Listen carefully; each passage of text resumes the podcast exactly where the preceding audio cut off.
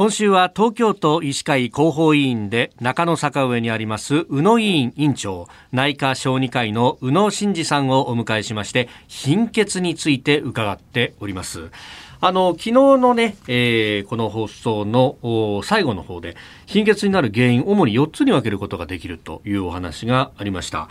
過剰な出血がある場合、赤血球の材料不足、血を作る機能の病気、赤血球を破壊する病気、大まかに分けるとこの4つだというふうに教えていただきましたけれども、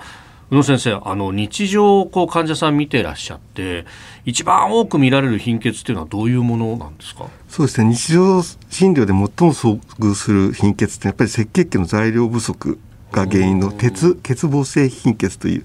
病気が一番見ますね。で、この貧血はそのヘモグロビンの材料となる鉄が不足することによって生じて、昨日もお話ししましたけども、若い女性に多いということですね。これはもともと持っている鉄の量が少ない上に、成長期で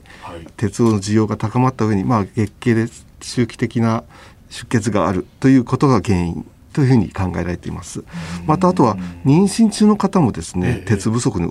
陥りやすいと言われていますので、注意が必要だと思います。他に鉄不足になる原因としては、いわゆる最初におっしゃったその過剰な出血ってこともあると思うんですけども、過剰な出血を起こす原因っていうのは、もちろん出産もそうですし、あと怪我、外傷ですね、あとはいわゆる消化器系、胃とか、大腸とか、がんがあったりとか、あと潰瘍ですね、あって出血することなど、またあとは女性でいうとその婦人科的な疾患、子宮筋腫とか、あとは子宮内膜症とか、そういう病態でその出血を起こすことがありますね。自分が貧血かどうかっていうのは、これどうやって検査したらいいですか？貧血の診断に一般的に用いられているのはですね、血液中のヘモグロビンの濃度、形式素量って言いますけども、これを、調べればある程度貧血があるかどうかは分かります。で、あといわゆるその赤血球の量ですね、赤血球の数と、あと全血液量に占める赤血球の割合を示すヘマトクリットっていう値もあるんですね。で、これも検診とかで必ず調べる値ですので、これを調べることによってだいたい貧血があるかどうか、あとは大まかにその貧血も鉄欠乏貧血の場合はその赤血球を作るものが足りなくなるので、どうしても赤血球の大きさが小さくなってしまうとかいうこと。だからそれはヘマトクリットと赤血球数量とヘモグロビンで計算すると、この赤血球は小さいのかとか大きいのかとか、そういうのが判断できるので、それによって小さいと、もしかしたら鉄欠乏なのかもしれないという、普通の検診でもある程度予測することができるんですね。健康診断でね、あるいは人間ドックで必ず血を取るっていうところはありますけど、あれがカリキュラムの中に入ってれば、そこで貧血かどうかっていうのは結果として出てくる。わかります。はい。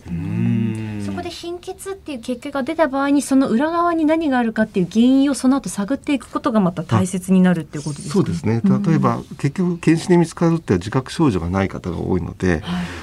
そういうの見つかった場合はかかりつけとか近くの病院である程度もう少し詳しい検査をしてもらった方がいいと思いますね。あと、その貧血そのもの治療法っていうのはどうなってるんですか？治療法ですね、日常で一番遭遇するのは鉄欠乏貧血っていう、これはもちろん鉄が欠乏しているので、鉄を投与するっていうのが一般的です。補ったけどですね。で、ただ結構補うとヘモグロビンっていうのは比較的上がるんですけども、ただ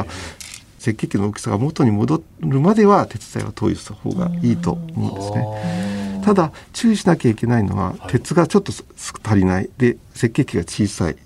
ていうような状況であっても、そのフェリチンっていうのが体内に十分にある場合は、安易に鉄剤を投与するべきではないです。鉄も体の中で過剰になってしまう可能性があるので、過剰になってしまうと多いと逆に肝臓とか臓器に障害を起こすことがあるので、